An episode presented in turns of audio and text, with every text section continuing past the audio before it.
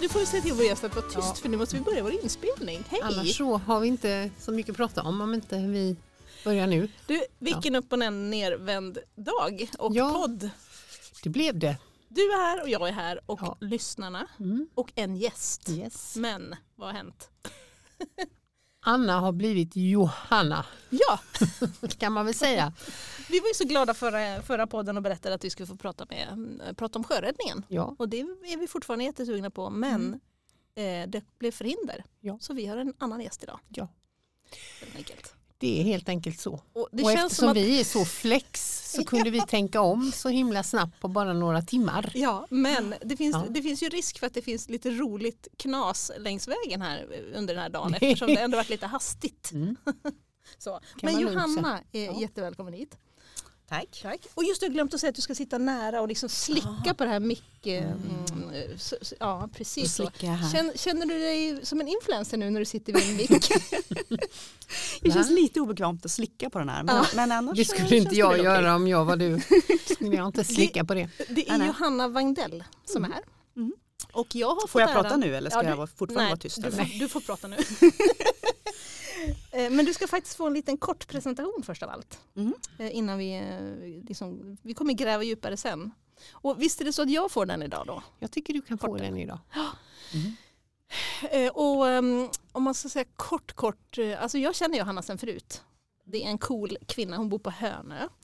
Och ehm, anledningen till att vi liksom kom på dig nu det är att du nyligen har varit i Ukraina. Och det får mig både, att det ger mig lite rysningar men också, eh, jag, jag har jättemånga frågor om det. Ehm, eh, och du är arbetsterapeut. Eh, och det kan vara ett glamoröst yrke har man förstått. Nej, Nej. inte direkt. Men eh, ditt, ditt, eh, ditt yrke och din tid i Ukraina kommer vi komma tillbaka till. Men om vi ska ta lite småkuriosa så Ja. du, har, du, har, du, har du just eh, blivit, eh, fått gifta bort en dotter. Mm, jag har just blivit officiell svärmor. Yes! Där är det! Ja. Hur känner du för den titeln? Ehm, nej, men jag tror att jag känner mig ganska stolt över den. Mm. Ehm, Fredrik är en eh, fantastisk man. Har du Eh, fått ett barn till? Har du fått en son till? Nej, det skulle jag inte säga. Nej. Han är vuxen. Ja. Vilken tur Ja. eftersom man har gift sig menar jag. ja. Ja. Ja. Nej, men liksom att ändå utöka familjen och, Mm. och sådär. Ehm, sen så känns det, ja men det är jätteroligt. Och bröllop är ju fantastiskt roligt. Det rekommenderas. Ändå. Grät du? Grät Så. du? Det är klart du Vi kan grät. komma tillbaka till det men i Ukraina finns det ett saying, saying Ja. som säger Ja. att man gör en Johanna. Det betyder att man gråter. Ja. ja, då var det många Johannor på, Kommer du gråta idag kanske. tror du? Under den här inspelningen? Det får vi se. Vi ser. Ja, Vi jag ser. lovar ingenting. Nej. Nej. Men och, höll du tal för din dotter? Nej, Eller det, för dem? jag, jag, ehm, jag höll ett privat tal men Ja. inte ett offentligt tal. Nej. Det fick min man göra. Ja, Mm. det gör han gärna. Ja, det gör han gärna. Ja. Och det fanns väldigt strikta regler. Man fick hålla sig till tre minuter. Okej, Ja. För det var många som ville Tre prata. minuters grej. Och då tänkte Ja. jag så här att då kan han få göra det. Men, det men är det något sånt där gammal sed på bröllop är väl lite att, att mannen liksom på något vis välkomnar eh, den nya partnern. Ja. Eller, eller, Brudens far. Bruden, Ja, så heter det. liksom. Brudens far Ja. och brudgummens far. Mm. Eller? Ja. Det är sådana här traditionella. Mm. Ja, precis. Men, Sen Det så hade jag, du i ja, ja, precis, det hade, väl, det hade väl jag gärna kunnat göra en, Ja. så. Men eh, det, det var skönt. och jag som, jag som ju jobbar med en hel del vigslar då och då. Mm. Ibland så är det ju folk som kommer och vill köra den där som jag kallar för den amerikanska Ja. varianten där mannen Leda då in. leder in, eller förlåt, pappan leder in sin dotter. Mm.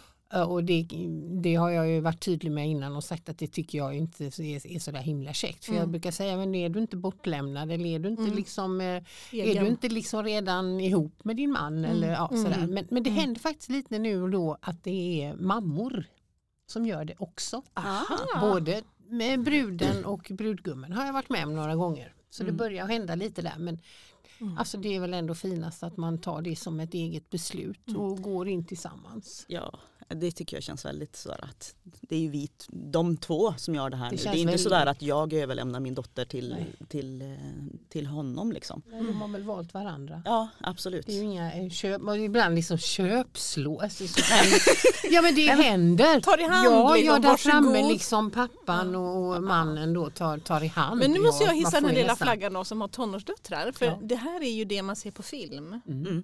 Så jag kan ändå, jag förstår att, att det är Ja. många som inte har fattat symboliken i det. Utan Nej. man vill mer bara så här, man vill bara maxa sitt, det romantiska bröllopet liksom. Mm. Men, Man har inte kanske- reflekterat över var det, var det, var det kommer ifrån. Nej. Utan bara, man har bara sett det på film och det ser romantiskt Ja, ut. och så tycker man om sin pappa eller sin Ja. mamma då så tror man att det är en kärleksförklaring. Så, ja, Ja. ja.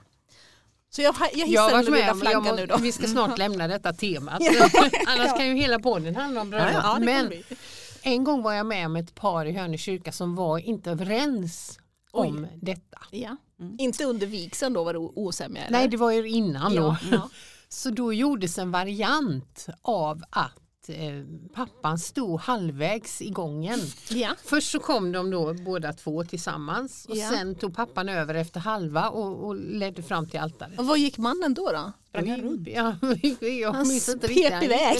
bredvid eller bakom eller något. Det finns det var det bättre. Ja, ja. Ja. Vi släpper det Ja, med det gör eh, vi. Vi amerikanska bara bröllops- önskar dottern all lycka. Ja. sitt bröllop.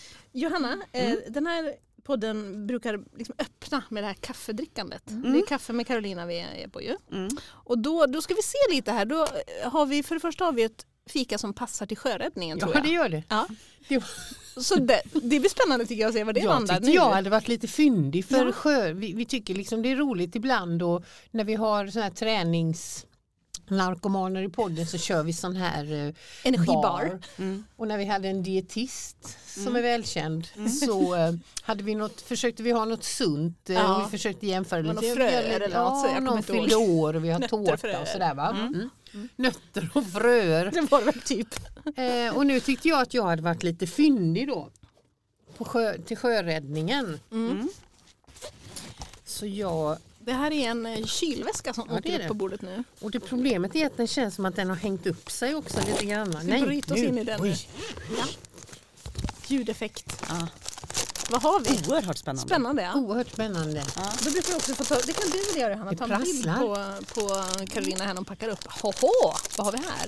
Men, men eh, sjöräddning, då tänker jag ju dels att det är kallt. ja. Det är hav och det är vatten Ja. och det är kyla. Ja. Och de använder sig av båt. ja men, Det är glassbåt. Det skulle ju bli en glassbåt.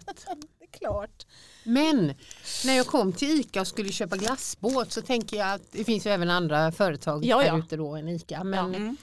då tänkte jag att glassbåt kan väl ändå inte finnas så, så många varianter på glassbåt. Det vet man ju hur den ser ut. Vet ni hur många varianter det finns på glassbåt? Nej.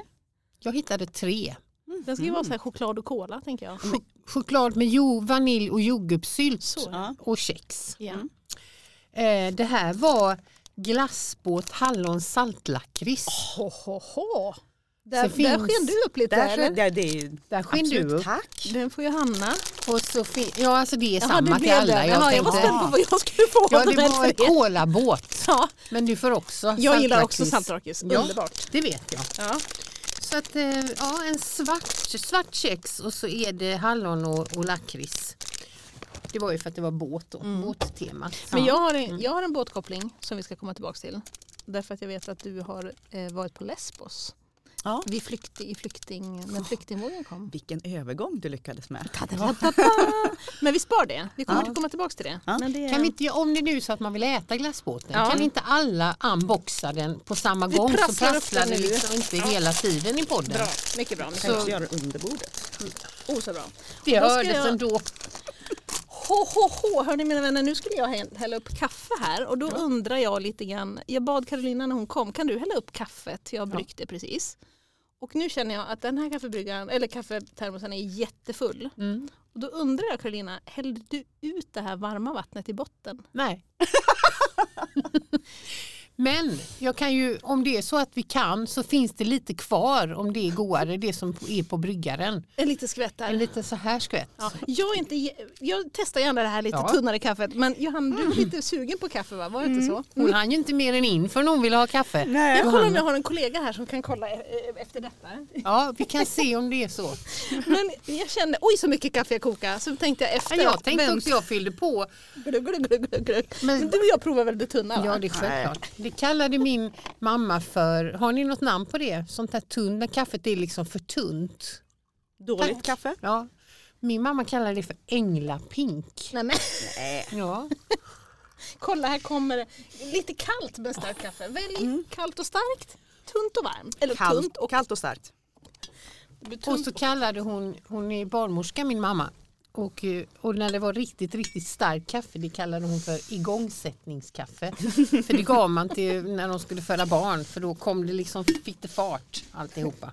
Men då är det änglar. Vi får se om någon... det Men du var ju inte med barn, du hade Nej. inte fått en son så det var ju lugnt. Nej. Det var ju liksom, ja.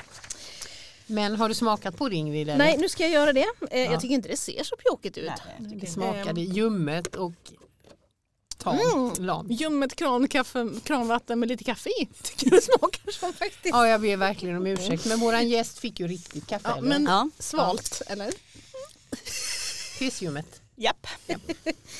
Jag tror att eh, det, det finns risk att det, finns, det kommer hända smått och gott i den här podden men det, det gör ingenting. Eh, alltså, jag brukar få förmånen att välja någon sorts tema för podden. Mhm. Och då eh, när vi skulle ha sjöräddning så tänkte jag på hjälpsamhet, alltså att hjälpa. Och då tänker jag att det temat håller bra. Det är inga problem att ärva över Ja. det temat. Men, Det är jättespeciellt tycker jag. Så här, det, ni sitter och har en agenda som Ja. jag inte har sett. som tydligen handlar om sjöräddningen. Det känns så här jätte... precis så är det. Det står podd med Anna Sjöräddningen. Men innehållet är ändrat. det Ja, underbart. Det, precis, det är spännande. Men, men eh, för jag tänker nämligen så här, jag har väldigt svårt att be om hjälp.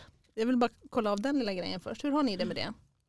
Jag, jag, jag tycker det är fint när man ber om hjälp. Jag tycker om att... Vad tänker du då? Be om hjälp Ja, med vad som praktiska? helst. Typ, kan du hälla upp kaffet? Det klarade jag ju tydligen idag. Att be Ja. om hjälp med. Men, Mm. men är ni bra på det? Att, eh, Alltså jag, jag, ja, jag är nog ganska bra. Du tänker, då tänker du liksom utanför familjen eller? Är det, är ingår inte så här, kan du fylla diskmaskinen? Utan Nej. mer så här, alltså jag hinner inte hämta barnen på dagis idag. Ja. Kan jag fråga min granne? Liksom, på den Mm. nivån. Ja. Jo men jag, alltså jag har ju haft lite olika krångel med min, min kropp med fötter och sådär och då en period behövde jag ju ibland skjuts och så. Så Mm. det, det har jag känt många gånger att jag har liksom kommit över och skämmas för att be om det. Att typ säga till min presskollega Sara, skulle du kunna kvista och hämta mig också? Liksom, eller, och för mig är det, det kanske i början är lite sådär att man inte klarar sig själv liksom, Ja. eller att man inte kunde ta sin cykel eller Mm. utan att man verkligen behövde det. Eh, Men eh, de flesta människor gör ju gärna det för andra. Eller? Ja, ja. Eller vad tänker du Johanna? Är det... Nej, men jag tänker att jag tränar på det. För att jag tycker att det är, alltså, vi får ju ett trevligare liksom, samhälle och liv Mm, om, man, ja. om man kan hjälpas åt. Och folk kan ju inte hjälpa mig om jag inte, eller liksom, de Nej. kan hjälpa mig även om jag inte ber om det. Men, Mm. men liksom att tänka att alltså när folk frågar mig om hjälp så blir jag ju i regel glad. Mm. Ja. Eh, att jag kan få, liksom, ja men självklart det är inget Mm. problem att svänga förbi och hämta dig. Liksom. Vad, vad kul att du frågar. Liksom. Ja, ja, och då får jag ju tänka att, att folk tänker likadant om jag ber om hjälp. Men jag, för då, Vad tänker du själv då?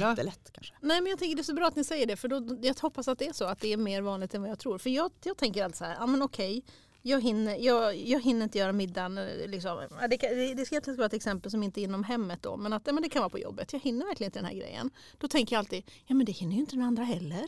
Den har också mycket att göra. Och att jag liksom hela tiden tänker jag att nej men ja, att, att det är svårt att liksom, ta, eh, liksom försämra den andra situation. På något vis påverkar man ju den andra situation och då får jag så dåligt samvete att nej men stackarn inte ska hon Ja men då, behöva. det, det ansvaret ligger ju hos den personen. Alltså det ansvaret kan inte jag bära. Om jag behöver hjälp och jag ber om hjälp Ja. och den personen säger ja men det kanske kan fungera Mm. och så egentligen tycker, Tycker de det är han eller hon in, tycker det är skitjobbigt. Ja. Det, det ligger ju inte hos mig. Nej. Ja, det är tuffa puckar men visst det, det är sant. Ja, Carolina har helt rätt. Som Kom igen nu. Som vanligt. ja, nej, men jag tar det faktiskt som en utmaning för att jag tycker att det är svårt. Men jag tycker Men- också om att bli bedd om hjälp. Det är inga problem. Nej men jag tänker, om vi då tar ett nyligt exempel som, jag vet ju att du har en cool rökmaskin. Ja, att jag har en rökmaskin och en diskolampa. Ja. Och då var det så här, kan man be Ingrid om att få låna den? Mm. Äh, känns jobbigt. Och så gör jag det. Kan du säger, tänka dig att det känns Absolut, jobbigt? Ja, vad absolut. spännande. Ja. det är ju inte att be om hjälp riktigt fast det är ju att be Ja, om hjälp. tjänst eller man ska Ja. på något sätt. Ja. Ja. Och då var det så här, ah, ja, men tänk, ja, Ja, kanske, Kanske inte. dumt. Och så gör jag det och så säger du ju självklart. Ja, fy vad roligt, det är världens roligaste rökmaskin säger jag. Precis. Gärna. Precis. Ja. Så det är inte, men, men det var ju lite sådär Ja. puckel för mig. Ja, vad intressant. Mm. För då kan jag plötsligt förstå hur, det var ju väldigt roligt att du frågade. Ja. Det gläder mig. Liksom. Och då, då, hade- då hade jag nog ens inte gissat att du har reflekterat över det. Liksom. Ja, häftigt. Jag, Men den var väldigt söt och sall den här. hallonbåt i Mm. strupen. Luftstrupen. Det är ju inte, det är ju inte glassbåt. Nej. Det är något annat. Nej men, men det är ju lakrits så det är ju gott. Nu har den, Du hostar lite där på sidan så frågar jag så Ja. länge. Eh, alltså, du är ju arbetsterapeut. Mm. Det yrkesvalet, hade det med det här att göra? Att få, få hjälpa folk? Eller vad? Ehm, ja men det, det tror jag. Eh, att få hjälpa folk och att få jobba, jobba med det. Alltså, som arbetsterapeut jobbar man mycket inom sjukvården. Mm. Många, de flesta jobbar inom sjukvården. Mm. Eh, men att, liksom, att få jobba med det friska, att få jobba med de resurser som folk har och att liksom försöka jobba med dem för att trots att man har problem med fötterna eller vad Mm. man nu har eh, så, så får man titta på ja, men hur, hur, kan vi en, hur kan du ändå leva ett, liksom, det liv som du vill leva och hur kan vi komma runt det här Mm. hindren som du har på något Mm. vis. Mm. Ehm, ja, Så det hjälpa till med det. av det. Ja. men där måste du väl ändå ha märkt det här med att eh, svårigheten att, eh, att be, kunna be om, att be om hjälp i en sån situation. Alltså i ditt yrke tänker jag. När man, Mm. Innan man liksom själv när jag har haft eh, jobbigt med mina fötter då har jag haft, behövt en sån här duschpall. Mm. Och innan jag liksom kunde Att sitta med och duscha. Ja, Mm. för att jag hade, kunde, jag hade ju bandage och Ja. grejer. Och, Mm. och innan jag liksom eh, kunde ens med och be och fråga, jag kände liksom 50 år och be om en duschpall. Ja. Det kändes ju liksom helt, eh, Mm. typ nästan lite kränkande Ja, för en själv. Mm. Eh, jag tog ju in en sån här vanlig trädgårdsstol och satt Ja. på den helt vingligt inne i Mm. duschen. Liksom, för jag kände att Ah. Du är inte Eh, ensam om det. Nej det sätt. tror jag inte att jag är heller men det, det var ju liksom, det vet jag att det, det var ju en arbetsterapeut här ute som jag träffade i ett helt annat ärende. Men får ju komma och få Hämta ordning på det liksom. Det är väl inget konstigt och, och sådana grejer. Och då, ehm, men jag tänker att så är det väl. Mm. Där kan väl inte folk heller. Men det, han- det handlar ju mer om, för då är man ju ändå på något vis sjuk eller skadad eller Mm. på något vis. Mm. Mm. Att det är lättare då? Eller- Nej, men då, nej, jag tänker att det också är svårt. Mm. Ja, ja, det är svårt. Även om man vet att man kanske hade behövt det. Mm. För det handlar ju också om att acceptera då att jag, Mm. att jag är i den här situationen. Mm. Mm. Eh, och det kan ju ta jättelång tid. Ja, det är klart. Om det någonsin eh, fullt accepterar det. Men det, är intressant. Det, det var typ så här tre år sedan jag fattade skillnaden på arbetsterapeut och eh, sjukgymnast. Och sådär. Fysioterapeut. måste vara Fysioterapeut för allt i världen. Ja. och eh, då tänker jag, kan inte du bara säga något om vad det är du gör och så, så också koppla på det här, hur mycket är du terapeut samtidigt? För det, det du Mm. sa att man ska ac- acceptera den, man, Mm. alltså den situation man är i. Mm. Och terapeut tänker du då liksom? Ja men ett samtalsstöd, ja. ja. psyk- psykologiskt stöd. Liksom. Ehm, alltså, grovt så kan man säga att fysioterapeuterna jobbar liksom med det fysiska med kroppen, att optimera kroppen. Mm. Och arbetsterapeuterna jobbar då med den kroppen som då finns. Mm. Ja. Hur, hur kan man då använda den i sin, i sin vardag? Hur kan man optimera hur man, det, att kunna göra det man vill kunna göra? Mm. Så mycket mer praktiskt hands-on. Liksom. Ja, men hur ska jag då kunna duscha Mm. eh, utan Jag vill kunna duscha själv. Och jag vill kunna Mm. göra det på ett säkert sätt. Mm. Eh, Medan fysioterapeuten då kanske kollar liksom, ja, men hur mycket benstyrka har du Mm. och hur är det Mm. med balansen och sådär. Mm. Mm. Så man jobbar ju jätte, jättetätt ihop men Mm. man har liksom olika fokus på det. Mm.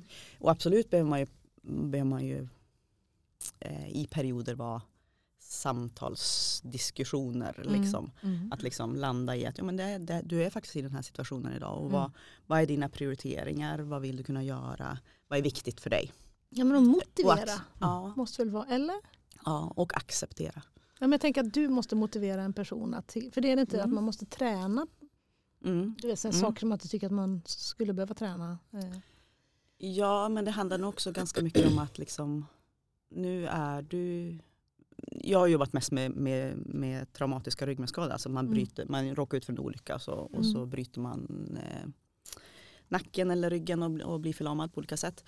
Och då handlar det ju ganska mycket i motivationsarbetet om att, att liksom, nu är du i den här situationen här och nu och hur gör vi det? Du kan inte vänta och hoppas på att du ska bli, bli frisk. Mm. Utan vi måste jobba här och nu. Eh, och just nu så kan du inte gå och hur ska vi hantera det? Mm. Det är ju en jätte, jättegrej att liksom acceptera och, och ta sig an. Liksom. För det måste väl vara de som bara ligger ner och säger jag vill bara dö. Absolut. Jag vill inte göra Och det är ju någonting. någonstans en normal reaktion. Mm. ehm, Mm. i det liksom akuta skedet att nej, men, ja, det här vill jag inte vara med om. Mm. Såklart. Men du, eh, jag vet också att du har en konstig så så här, karriär eller vad man ska säga. För du har ju inte bara varit på en mottagning och mött patienter. Utan, eh, kan inte du bara säga kort om, för du har jobbat praktiskt kliniskt eller vad det heter först va? Mm. Men sen, sen har du gjort massa annat med i ditt jobb. Det gör jag ju fortfarande, jobbar jag lite kliniskt. Mm. Ehm, men ehm, jag har ju forskat. Mm. Eh, och det är ju med forskningen som gör att det där glamorösa som du Ja, det var det jag försökte hinta om. Ja. Lite det- resor och lite sådär. Ja. Precis, men det har ju mer med min, mitt forskningsarbete och, och liksom, eh, eftersom jag då har, har disputerat för ett antal år sedan. Du är doktor alltså? Ja precis. Det är doktor Johanna. Doktor i, vad säger man då? Eller Ja, jag är doktor i ortopedi faktiskt. Mm. Ja. Kära någon, det Mm. låter ju Vilket känns naturligast? Svärmor eller doktor i ortopedi? Vilket känner du dig liksom bekväm i? Svärmor, svärmor tror jag faktiskt. Just ortopedi är ju lite svårt att förstå. Ehm, och docent i handkirurgi, vilket känns ju ännu konstigare. Mm. Eller in, egentligen inte, men, Mm. men Men är det så att du liksom typ undervisar och så också eller har gjort det? Eller har du något av Ja. det i ditt, i ditt jobb? Ja du skulle ju berätta, nu Ja. gick jag händelserna i förväg. Ja. Ehm, ja men jag undervisar, det, till viss del varför jag har rest är ju för att jag har föreläst på olika ställen runt om i världen. Mm. Absolut. Är det coolt? Det är du skitcoolt. Ja, gillar Ja. du det med ditt jobb? Liksom? Ja det är jätteroligt. För jag, ibland ser man så någon post på sociala medier att du är i Sydney och det är någon international shiblabadu bada booty booty och så, så är du där liksom. Det är ju häftigt. Förra veckan var jag i Edinburgh, Ja. världskongressen för ryggmärgsskador. Och då undrar jag, då föreläser du på engelska inför stor publik Ja, och kanske filmning och dokument så att den finns att titta på sen. Ja. Hur känns det? ja man får bara Man låta bli att titta. Det, jag tycker det är häftigt. Ja, det. Mm. Men vad, vad liksom, han, nu är jag jättenyfiken på vad, vad handlar liksom din avhandling om? Vad är ditt, ditt ämne? Jag gissar att det är någon ryggmärgsskador eller? Då är jag ju ännu nördigare än så. Så jag handlar ju då om, eftersom jag sa förut att det handlar om handkirurgi så är det liksom att rekonstruera handfunktion. Alltså om man är förlamad i sina händer så kan man flytta nerver och Mm. sen, muskler för att återskapa funktioner som är förlamade. Mm. Eh, och då har jag forskat på liksom patienternas upplevelse av det. Mm, Alltså okej, dels, dels hur det känns att få tillbaka handfunktion, alltså rent känslan av Mm. liksom vad det innebär i ens liv. Eh, men också liksom praktiskt vad är det man kan göra. Men då menar du att då kan man vara varit helt förlamad och så får man tillbaka? Mm. Okej. Mm. Så från att inte Coolt. kunna röra fingrarna Mm. så kan du böja fingrarna eller böja tummen. Eller Mm. så, så att du kan få ett grepp och göra lite grejer. Mm. Du får ju ingen, det är ju ingen superhandfunktion du får, men men från noll ändå. till lite grann. Mm. Eh, och då tittar jag på liksom, vad innebär det i livet. Ja. Det har varit mitt huvudspår. Vad häftigt. Men nu måste vi komma in på, eh, är det din forskningssida som gör att du fick, eh, du har varit i Ukraina i, din, i, ditt, i ditt yrke helt enkelt. I din, Mm. Har det med det att göra eller vad, hur, hur kom det sig? Det stod något på din jacka han jag uppfatta. Det Ja. gissar jag att var ifrån det. Ja precis, det stod WHO på min jacka. Jag tog på mig den idag för Mm. att jag skulle hit. Mm, Ja. Underbart. Ja. Mm. Och jag har min ukrainska skjorta på mig. Ja, det, Mm. Nu får du plåta lite här så att vi har, men vi måste även ta på jackan sen. Vi har, en- vi har en Facebookgrupp nämligen Ah. där vi tjötar lite om, om det vi pratar om i podden. Ah. Och då, vad är det du har då? Det är en broderad, blå, blå tröja med gul brodyr. Ja, Korsstygn. precis. Jag har ju en, en vit också eh, med massa blommor på. Eh, Skitsnygg är den. Ja men de är lite roliga. Ja. De använder ju de här skjortorna rätt ofta. Jag får ta en ny bild när du är tyst. Och Kan du vara tyst? Jag Bara för- berätta något om eh, Så, fint. kaffe. Ja. Ehm, var var vi? Blus. Jo, Vi var på jag dina ham- blusar. Mm. Ja, nej, men jag hamnade ju i, i Ukraina därför att jag var engagerad då i det här internationella ryggmärgsskade eh, Societyt. Mm. Eh, Apropå och- föreläsningar och att du har Ja, kontakter precis. utomlands och så. Precis, och Mm. jag driver ett nätverk för arbetsterapeuter i världen. Och så. Mm. Ehm, så jag fick frågan om jag ville från WHO om jag ville komma och jobba som arbetsterapeut. Konkret, vad är det du har varit alltså? Vad har uppdraget varit? Ehm, jag var för ganska exakt ett år sedan, november förra året så åkte jag. Ehm, och så var jag där fem månader tillsammans med ett internationellt team. Så vi var, vi var liksom en fysioterapeut från Norge, en sjuksköterska från, från Australien, ja, Kanada, Indien, Italien, eh, England. Så vi var liksom ett helt gäng som åkte eh, och skulle försöka implementera ryggmärgsskaderehabilitering i Ukraina. Så vi var på ett specifikt sjukhus som är utsett till att bli liksom nationellt center för ryggmärgsskaderehabilitering. Och det fanns, det sjukhuset fanns. Sjukhuset fanns Ja. ehm, men var då ett militärsjukhus eh, som hade ju då så här innan kriget så var ju det så här det kom lite det var mer som ett spa kan man väl säga. Ja, ja. Mhm. Så här, veteraner som kom Mm. dit och fick lite ompyssling och massage Okej. eh, en gång per år. Mhm. Så de behövde ju ställa om till liksom någonting helt annat. Det hade de ju naturligtvis redan börjat med eftersom kriget, eh, Mm. liksom, deras, i deras värld började ju kriget 2014 liksom, ju Mm. förstås. Och då fattar man att vi kommer behöva det här sjukhuset. Eller vi kommer behöva... Då, behövde, då kom det ju liksom nya Ja. eh, militärer in igen. Mm.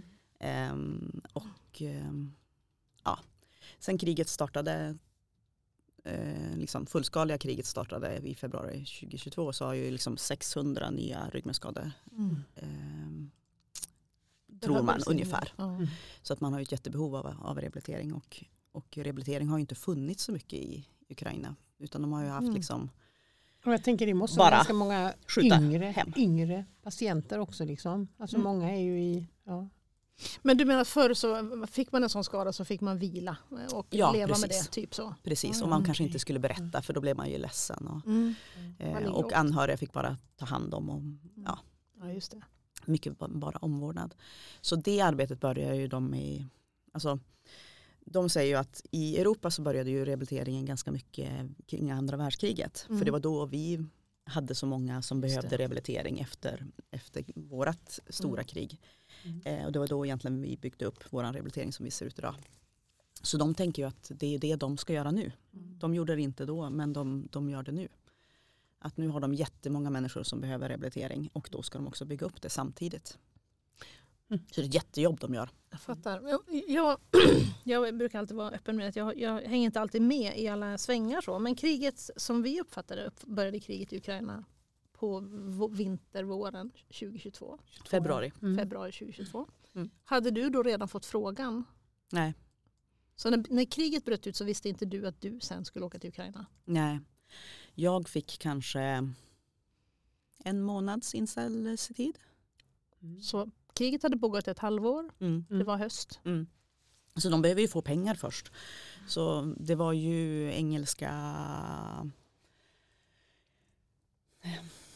Någonting. landet, Ja. hälsoministeriet i, England som, Mm. som finansierade det här. Mm. Så de måste ju först få in pengarna och sen så behöver de liksom få till ett projekt och så personal och sen Mm. dra igång. Liksom. Så det tar ju lite tid. Men så när du fick frågan, då visste du, jag kommer åka till ett krigshärjat land som Mm. är på allas läppar just nu. Och det är de männen eller kvinnorna som skadas vid fronten som kommer komma.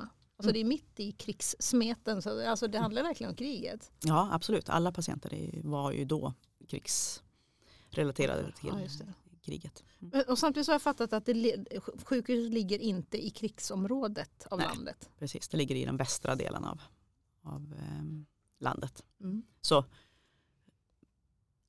skyddat för att vara i Ukraina Ja, just det.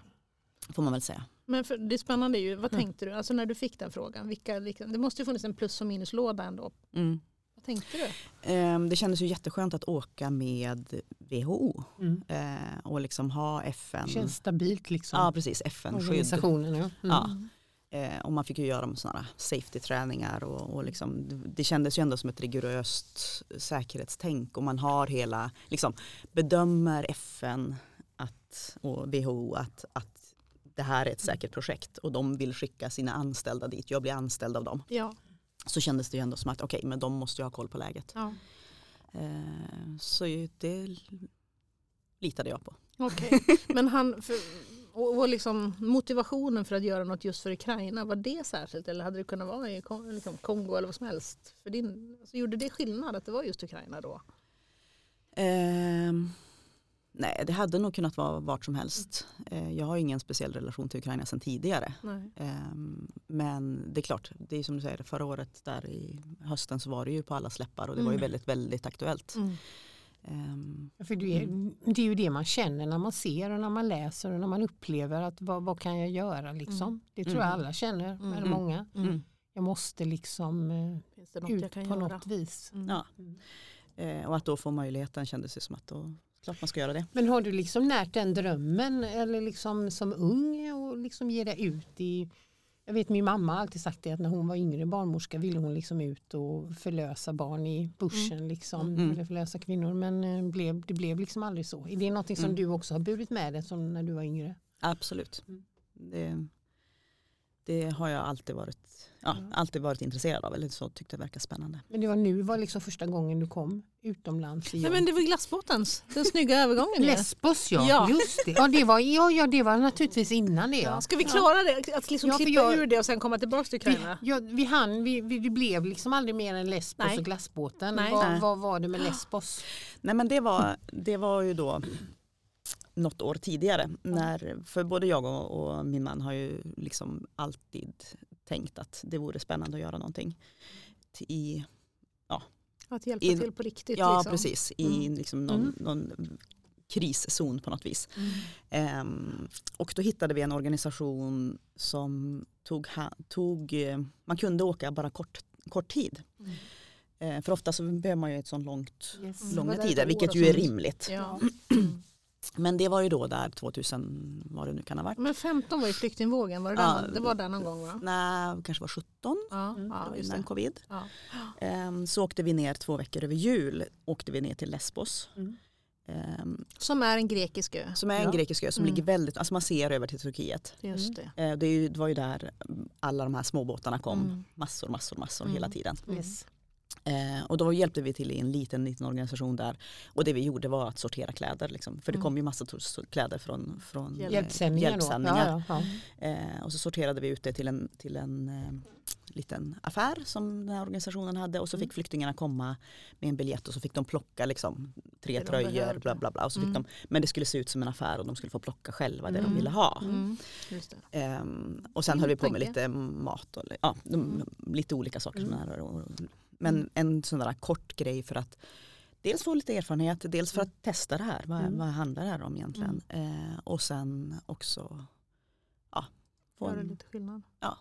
göra något. Så det Ja. gjorde vi över jul. Men, Ja. Men så Ukraina, var, hade du inte någon man med dig? Nej, då då fick det- han inte följa med. Då fick han inte följa med. Nej. Nej. Men, Men sen så stannade han ju. Han åkte ju ner till Lesbos sen och han var ju nere då sex månader och jobbade vidare där. Ja, så det. han fortsatte där. Och, Mm. Mm. Men mi- minns du då, det här tycker jag är så spännande, för när du då kom ner, rik och vit och allting är bra och familjen är hemma och allt är safe liksom. Och så kommer man ner dit och möter, I Lesbos ja, även om Mm. vi vi bara fortsätter där. Hur, blev det bra liksom? Kändes det bra? Eller jag kan ibland tänka, är det en konflikt då? Att man själv vet hur bra man har det, så hamnar man där och så kan man bara göra det här lilla. Mm. Men hur, blev det en bra... Nej men det är ju det man får jobba med då tänker jag. Mm, Att, mm. att eh, nu är jag här i två veckor och hur ska det gå till för att jag inte bara ska vara en vit som går och tittar på hur Mm. hemskt det är och Mm. tar fina bilder eller, Mm. eller hemska bilder. bilder, ja. hemska bilder. Ja. Eh, utan verkligen göra någonting som är vettigt på den här lilla tiden. Ehm, och då att sortera kläder är ju Mm. liksom någonting som jag kan Konkret. göra Men konkret. Jag, Eh, jag tänker liksom det som du säger Ingrid, Mm. alltså jag, jag tänker helt, jag tänker att hade du inte åkt dit och gjort det, då hade ju inte det blivit gjort. Den Nej. delen som du gjorde menar jag. Mm. Alltså jag tänker att man måste, man kan inte Alltså det blir liksom för stort. Jag menar nu lever vi i den här världen som ser Mm. helt fasansfull ut. Mm. Eh, Och jag menar då måste det ju finnas människor som kanske if- ifrån sitt, flyttar ifrån sin trygghet Mm. och gör någonting. Mm. Det går ju inte att tänka att jag, det, det spelar liksom ingen Nej. roll. Det dog 500 på ett sjukhus. Det Mm. spelar liksom ingen roll Mm. vad jag gör. Så Mm. det, det, Mm. Man får göra sin lilla bit. Ja liksom, men det, vara- vi, vi får ju alla vara en del av det där stora pusslet. Liksom. Mm. Det, Mm. Annars Precis. blir det övermäktigt. Mm. Ja. Och att inte tänka att, att ha ambitionen när man åker ner att ja, men nu ska jag du vet, styra upp det här. styra, styra upp den här himla flyktingströmmen. Nej, nej. Utan Nej. att det, det här är jättekomplext och det Mm. blir man ju också väldigt ödmjuk för. Att det här är Mm. ju en jätteklipp, alltså det här Mm. handlar ju om länders, ja Mm. du vet. Det är ju jättekomplext, det Ja. finns ju ingenting, jag kan ju inte påverka det på det sättet men jag kan göra min del. Mm. Eh, och försöka se till att göra en vettig del och inte liksom bidra till polariseringar eller liksom just Precis, för och, och Ukraina där hade du en mycket mer ty, tydlig kompetens som, som du verkligen Mm. visste skulle göra, hur den skulle göra skillnad. Mm. Det var inte bara vika kläder liksom, Ja. eller vad man ska säga. Men jag tycker fortfarande det är så här, när du, när du skulle ta ställning till det, var du inte rädd över att åka dit? Eh, jag är väl inte tillräckligt smart för det. Nej men det är klart att jag att, att eh, det kändes, det är klart att jag var rädd emellanåt. Mm. Eh, så. Men Var din, var din familj rädd? Var din, mina, mina barn hade gått bananas som jag skulle göra en sån grej. Bara, Det kan du inte göra, fattar du väl? Liksom. nej, de är väl De de är väl härdade med att jag, att jag reser även om jag inte Ja. brukar resa till sådana här ställen. Nej, nej, just det. Utan de tyckte väl också att det var en, en bra grej även om det är klart att det är läskigt. Mm. Men, Eh, är Men det jag tror att återigen, alltså att, att åka med WHO och Mm. liksom mm. åka i de här, alltså när man åker över gränsen så åker man i, Mm. i, i UN, alltså Ja, Mm. bilar. bussar med Mm. Ja, skottsäker sånt glas och gott hela. rykte. Men jag tänker vad är det Astrid Lindgren säger om det här annars är man en liten lort. Ja. Vad är det Mm. för någonting? Det, nu kommer jag inte ihåg. Det måste vi googla på ja. Det måste vi googla Men det är väl på. typ att man måste göra något. Alltså Alltså, man, man man måste- måste agera annars Mm. är man en liten lort. Jag ska, Ja. Det ska vi googla upp det faktiskt. ska vi faktiskt göra för det är ett Ja. väldigt bra. Och jag tänkte på, jag var på, ehm, har varit på Jonas Gardells senaste föreställning som var i Stockholm nu i, när jag var där. Och då så sa han, eh, pratade han mycket om det här med liksom att stå upp för, eh, för de som är de små och de svaga i samhället och, Mm. eh, och så vidare. Så frågade han publiken liksom, vad är skillnaden på att, att göra det på att, på att liksom gå eller på att vara det och, och då menar han på att då menar var det någon i publiken som, som ropade och sa ja men det handlar om mod. Det handlar om att man, att man är modig. Mm. Nej det gör det inte så han. Det handlar om att man går. Ja. Det handlar om att man, bara gör, det. Mm. Det inte handlar liksom inte om att man är extra modig utan det Mm. handlar om att man är där, att man gör det. Mm. Jag tycker det var Ja, klokt. Man behöver inte vara, känna sig som en hjälte men man kan ta, man bara kliver Man på. är där liksom. ändå. Man Ja. är mitt i skiten. Det var ju där du var. På, Ja. Men hur, hur, på, hur märkte du att det var krig? Märktes det liksom konkret? Eh, flyglarmet gick flera gånger om dagen. Och vad betyder det då? Vad ska man göra då? Ja, då, då tittar man och så fortsätter man jobba. Ja. Men typ så här, Ja. det kan komma ett krig, det kan komma en, eh, någon som bombar på snart. Är det det det betyder? Ett Ja, ja alltså. Ja. flyglarmet betyder ju att, att eh, Sök skydd, ta ja, skydd precis. liksom. alltså, då i ska man ju gå ner i skyddsrummen. Mm, och det gjorde man inte? Nej. Nej. Ehm, För det händer för ofta liksom? Typ. Ja, ehm, nu får man ju komma ihåg att vi var ju då i den här säkrare delen Mm. av, av Ukraina. Ja, Eh, just det. det. har ju, jag menar, det har ju landat eh, bomber Mm.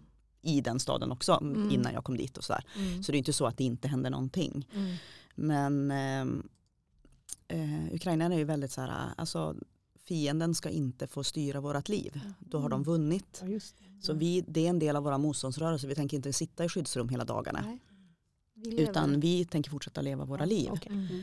Ehm, så, Det är häftigt, det är starkt. så de, och liksom våran, våran WHO-chef han säger det, så här, man kan ju ty- en- officiellt så säger WHO att vi måste gå ner i skyddsrummen. klart. Mm. Men, men våran lille, lille, han är inte så liten, men Ja. våran chef han var så här, alltså jag går ner, han kom ju från, från de mer östra delarna av Ukraina så han är ju mer härdad. Liksom. Mm. Han var så här, så länge inte billarmen går, då går jag inte ner i skyddsarmen, Mm. skyddsrummet. Liksom, Mm. så, att inte, så länge det inte har blivit någon vibration som gör att bilarmen går igång. Ja, okej. Då, då mm, fortsätter jag bara jobba. Ja, för då behöver jag göra det jag gör. Det är Ja. viktigare att jag Ja. jobbar på med det jag gör. Ja. Ja.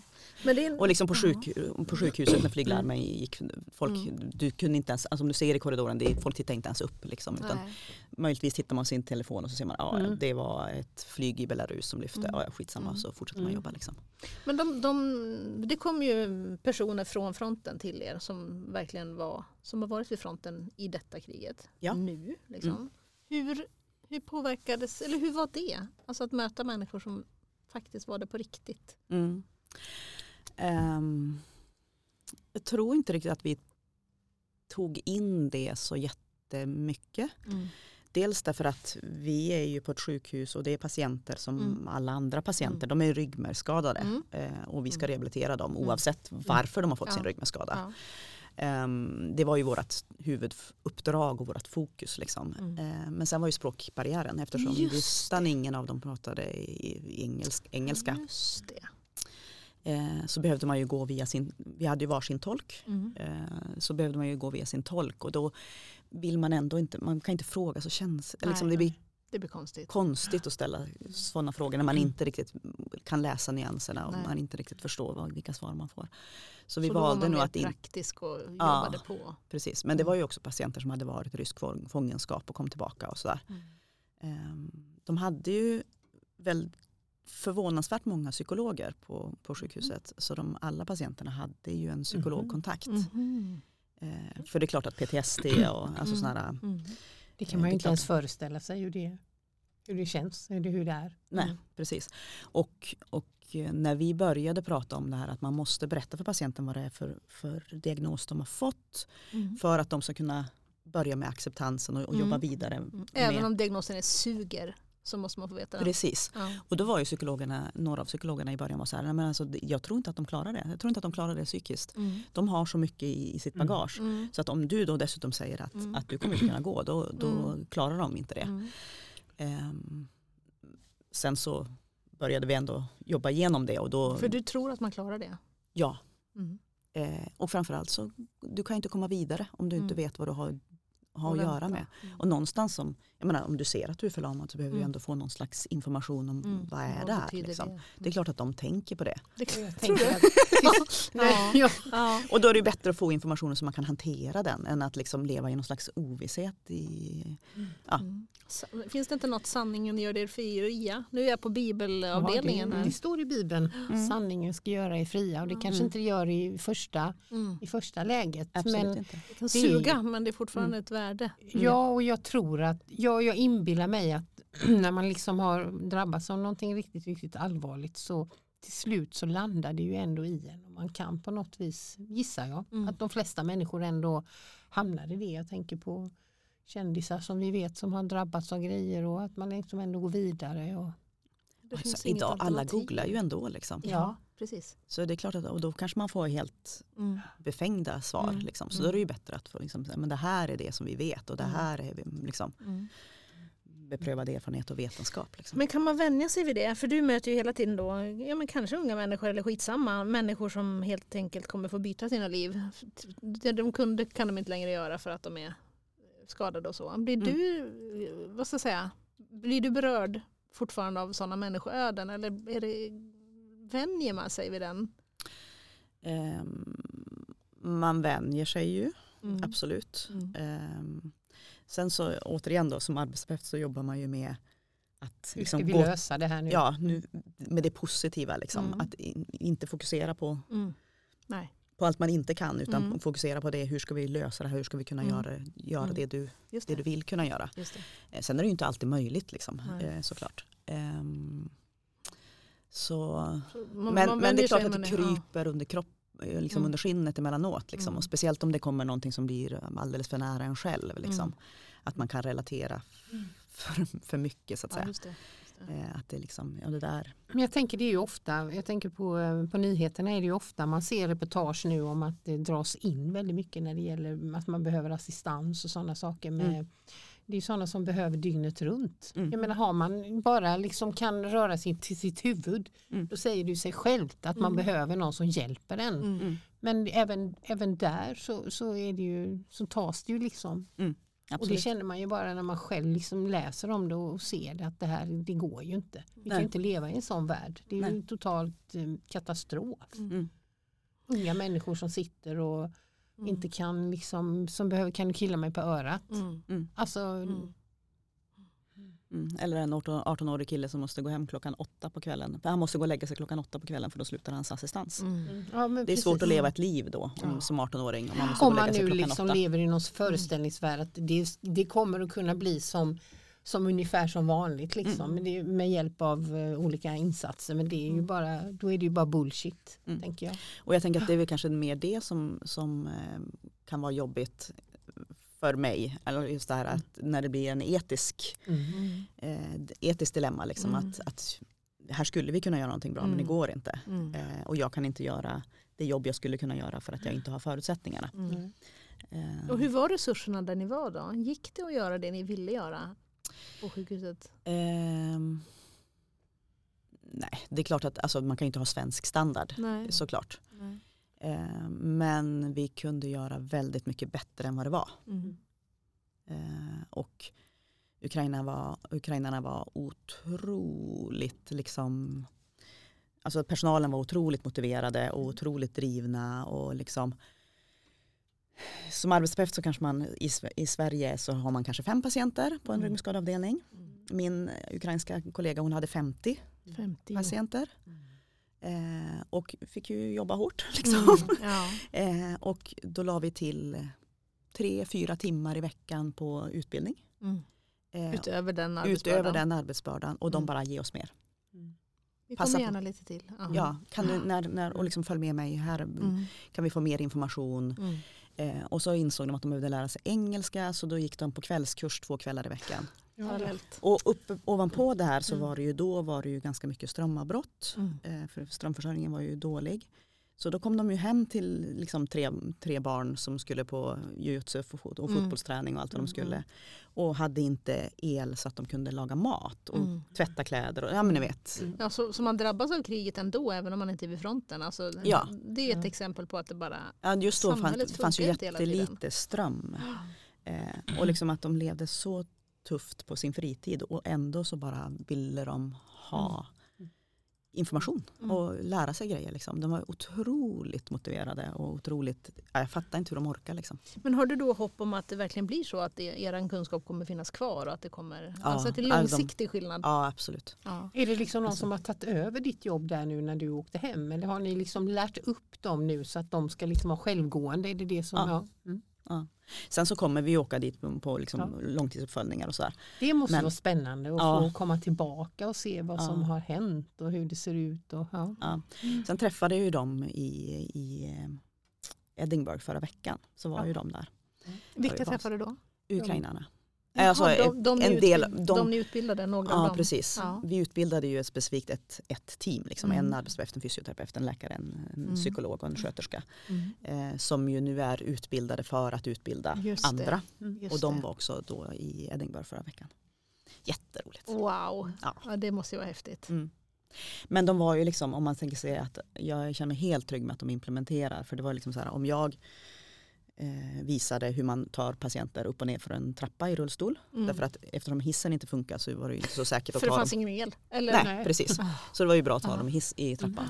Och liksom, då visar jag på dem och sen så liksom två timmar senare så ser jag hur de drar patienten upp och ner för trapporna. Ja, Alltså de, direkt. de liksom implementerar Mm. så snabbt. Liksom. Allt, Mm. allt vi gjorde var bara Ja. skitsnabbt. Men, eh, om, om, jag tänker bara på, vad tänker du om Ukraina nu? Liksom? Vad, följer du nyheterna mer nu? Vad Har du liksom, Ja Har men det hopp? tror jag att jag gör. ger du upp eller vad tänker du om?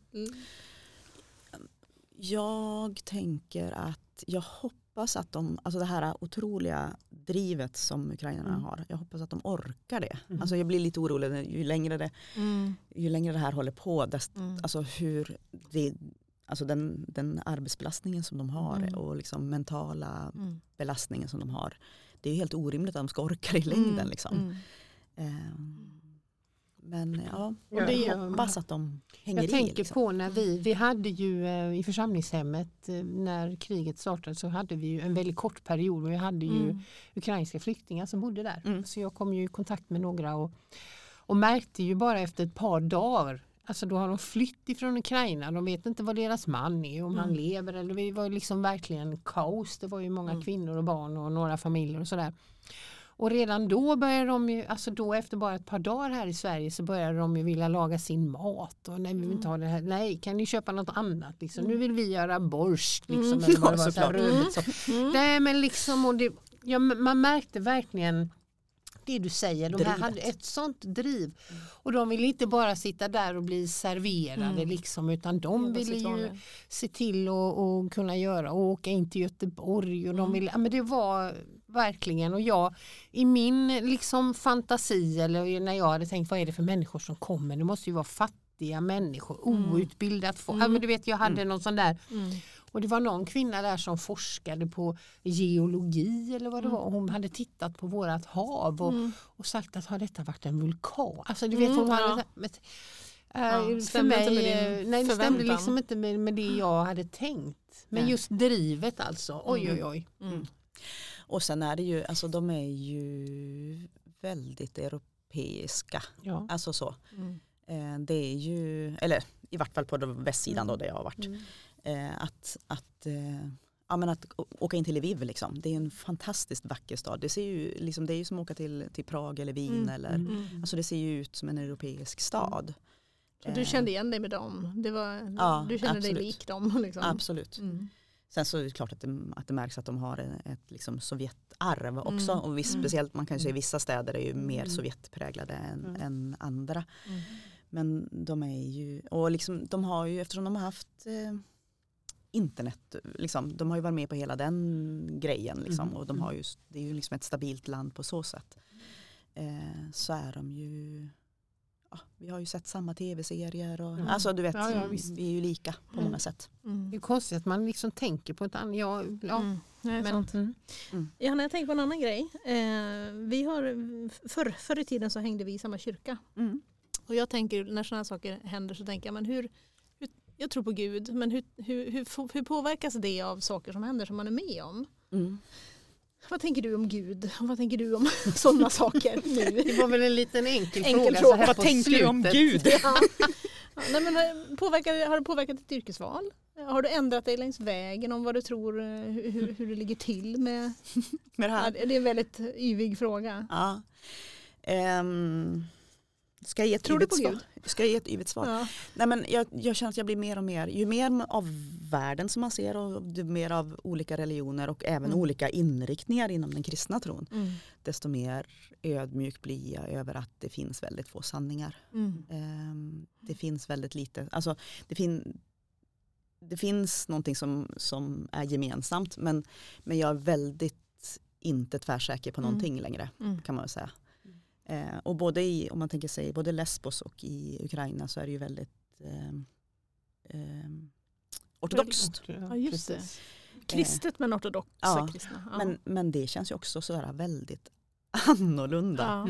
ja. Mm. Eh, väldigt annorlunda traditioner och vi var ju med, ja du vet. Eh, Var de religiösa då? Så, att ni var, så du var med i religiösa sammanhang där? Var det liksom... ja men lite så här, alltså, dels så sökte man ju liksom när vi var där över 13 helgen och sådär Mm, att man, mm. för då firar ju de sin jul. Det, ja. Just det. Ehm, så gå utanför kyrkorna där då och Mm. lyssna. Och för det gick inte att komma in för det var så vansinnigt mycket folk och sådär. just det. Ehm, men allt det här med rökelser och vi var med Mm. på någon badceremoni som de Mhm. hur. Ja. Mm. visar att jag inte kan. Men det är någonting med 13 helgen och att man har någon slags dopceremoni Mhm. då. Ja, Eller man, går, man dyker ner och ska hämta kors. Och ja, Ja, håller på. okej. och då var vi ju med och då, då var ju liksom de här stora prästerna, de här stora hattarna Ja, och, och skvätter vatten Ja. på en och, och liksom välsignar sjön och sen ska man Ja. ner och doppa sig tre gånger i sjön och sådär. Ja. Ehm, och det är ju, Men får du respekt för det eller tänker du, vilken teater? Är det samma teater hemma hos oss med det vi gör med våra? ja men Alltså, lite så här att, att det är ju, tron ger ju så väldigt olika uttryck. Mm. Eh, och en del kan man känna sig mer eller mindre hemma i men, Mm. men jag kan tänka att någon som kommer till oss tycker att vi har jättekonstiga uttryck då. Mm. eller inga uttryck. Mm. Eh, Ja just det, det är konstigt. Typ. ja. Ehm, att det Mm. liksom finns, det finns, vi människor har lagt på så många lager Mm. Och liksom ritualer som, som är meningen att hjälpa oss men som Mm. kanske ibland bara blir minns, konstigt eh, och, och ja. gör att vi liksom inte förstår varandra riktigt. Mm. Jag minns eh, när jag jobbade som sjukhuspräst en period så jobbade vi med andra religioner och bland annat var det en ortodox präst här i Göteborg som dök upp lite då och då när det handlade om begravningar. Mm. Och då hade vi det ihop, ibland ihop. Vi förstod inte varandra men han dök upp och hade en himla massa plastpåsar med sig, såna här ICA-påsar eller så med, med grejer i och kors och det var, han kom liksom dragandes med detta. Så var det ju alltid bara män som var med på begravningen Mm. för då var kvinnorna samlade hemma hos änkan typ då Okej. eller någonting och det var det som gråterskor och grejer. Ja. Och I första anblicken kan ju jag känna att varför får de inte vara med på, alltså, Mm. Mm. alltså då tänker jag liksom de får, de får inte vara med på begravningen, stackars kvinnor. Mm. Men för dem är det ju liksom ett sätt, det är ju deras kultur, Det är så det är de deras gör. religion, det är så Mm. de gör. Och ju, men när man liksom lever med det och är i Mm. det så, så vänjer man sig ju vid Mm. det och tycker att det, det är, ju, är ju liksom så som de är vana vid. Mm. Och de sörjer ju där. Det- Det, är bara det att de separerar på det. Ja, Mm. Eh, eller bara, men, liksom- men liksom det är deras tradition. ja.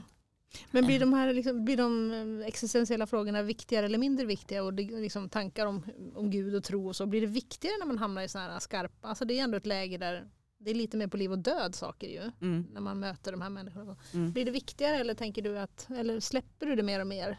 Liksom, hur? Ehm. ja, jag vet inte riktigt. Alltså jag tror, alltså det blir ju viktigare eh, och man, när man hamnar i, man, man tvingas ju att reflektera över sin, sin egen tro när man, när man möter andra och liksom så här, ja men det här fattar jag och det här fattar jag inte och det Mm. här har vi gemensamt och, Mm. och det här är viktigt för dem att uttrycka sig och hur uttrycker jag mig och vad tycker jag om det. Mm. Så på så sätt så behöver man ju reflektera kring sin egen tro, Mm. eh, absolut. Ja, det blir liksom, Ehm. man blir nästan tvungen att göra det för att man ställs inför. Ja. Ja. Men väldigt mycket mindre svart och vit. ja. Eh, det Det blir ju så. Det är ju, Det är absolut. väldigt mycket mer respekt för, för liksom att det är, vi tänker annorlunda. Eh, Sen är jag väldigt glad för liksom det jag tänker att vi har så mycket med, med liksom mm, förlåtelse och, och nåd Mm. som kanske inte finns lika uttalat tycker jag. Mm. Eh, Som jag är väldigt glad och verkligen tar, blivit viktigare tycker jag. Ja, just det. Sen är ju det svårt förstås i en krigssituation liksom, att prata om det. Ja, ja, precis. Det är det som är så svårt, är att ingenting blir, allt, allt när gråskalorna, alltså det där svarta och vita är så enkelt men det är Mm. ju inte så enkelt tyvärr. Jag tycker att eh, efter de flesta poddar när vi kommer mot slutet och vi kommer in på det här lite Mm. grann så hamnar vi liksom i att Gud finns i skiten. Mm. Så jag tror att Mm. de flesta av våra, Mm. Att vi landar i det. ja. vi Ja. landar ofta i det när det handlar om sorg, när det Mm. handlar om psykisk ohälsa eller när det Mm. handlar, vad det än kan handla om och Mm. även, även i det här tänker jag. Det är ju Mm. en, sån där Mm. Jo, men det, och det är en Mm. viktig kraft Mm. eh, tänker jag att liksom inte hamna i hopplösheten utan ändå ha, att det finns det finns något mer liksom. Mm. Mm. Mitt i allt Mitt i allt. skit. Jag brukar ha den tråkiga uppgiften att säga att hörni, vi hade gärna behövt en podd till. Ja. Men jag vill gärna berätta vad det här med lorten, Ja, det har jag Astrid, redan hunnit att googla upp. berätta. Det kommer ju ifrån eh, Lejonhjärta. Mm. Mm. Eh, här i Törnrosdalen gömmer sig Jonathan hos Mattis för Tengils soldater och dit kommer Skorpan för att hjälpa sin bror. Och då sägs, men då sa Jonathan att det finns saker som man måste göra även om det är farligt. Mm. Annars är man ingen människa utan bara en liten lort. Annars är Och du har ju människa. verkligen varit och gjort saker som är farliga, tänker jag. Mm. Och gör Mm, skillnad. Det är en häftig eh, Ja, jag gillar det. tanke faktiskt. Mm. Vi brukar avsluta poddarna med att eh, be dig om två tips eller råd. Det Mm. ena är på eh, lite mer så här, är det, är det något du vill tipsa oss om att läsa, lyssna på, se på? Och det kan vara högt och lågt. Mm. Det har varit Netflix-serier och det har varit tunga, tunga verk. Det Bibeln. Ja, Bibeln har det varit va? Jag tror Ja. det. Ja, det, det kommer jag inte att tipsa om. Det det har jag vi redan gjort så det är lugnt. ja, ja, bra. Ja. Nej men jag tänker eh, Alltså just nu så har jag en sån här fas när jag bara Alltså när det är så mycket som händer runt omkring oss och det är så tungt eh, och sådär. Så behöver jag ta ett break från det. Så Mm. nu lyssnar jag på liksom eh, sekelskiftesromaner med lite sådär Ah, lagom ja. kärlek. Och sådär. Svajande Gud. kjolar och stora Ja, hattar där. ja. Precis, drömmer Ja. mig bort. Och likadant när jag ser på tv. Så det är skönt att ta ett break. Liksom. Att liksom, jag orkar inte se, förut såg jag eh, actionserier Mm. sådär, eller Mm. Deckare. Deckare, ja. Eh, jag, det, Det är känns som att ja, det, det, Mm. jag behöver en paus. Ja. Eh, Har du någon konkret favorit? Någon serie eller en bok eller? Eller det går du smälter Jag upp? kör, det, huvudsaken det är liksom lättsmält. Ja. Är du mycket för dem? Stora hattar och kjolar? Och Ja, men jag, ja, absolut. Men eh, jag har inget så som jag kan säga rätt upp och ner. Nej. Så här.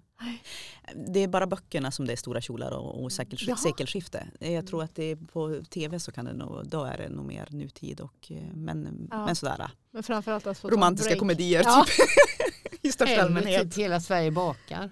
Det kan man också Det göra om man behöver. jag hörde det, jag Ja. vet inte vem var det vem det nu var som sa, jo det var nu innan här innan jag kom hit som, som också sa det är så, jag orkar inte se på någonting annat än hela Sverige bakar just nu. Nej men alltså allvarligt liksom, bara gör Ja. Undersöker rosa, ja, Ja. Jag vill rosa cupcakes. muffins och cupcakes och det är liksom, Ja. ja, jag förstår känslan. Ja. Den Så ytligt i största allmänhet. ja, ytligt. rekommenderar jag. Härligt. Underbart. Då tänker jag på Anna Bryngesson som var vår gäst tidigare. Åh, det, nu kommer jag inte ihåg vad hon sa, men det var också det. Man kan inte hålla på och gräva ner sig liksom nu hela tiden utan man Nej. måste... eh, Nej, sen ska man inte bara- vara världsfrånvänd så, men, Nej. men eh, man behöver, ett, behöver en paus. Ja. mm. Den andra frågan vi brukar ställa är om du har, har du lärt dig något bra som är värt att liksom skicka vidare? Eh, Jag har inte lärt mig någonting. Nej. jag skulle inte ha börjat på det sättet.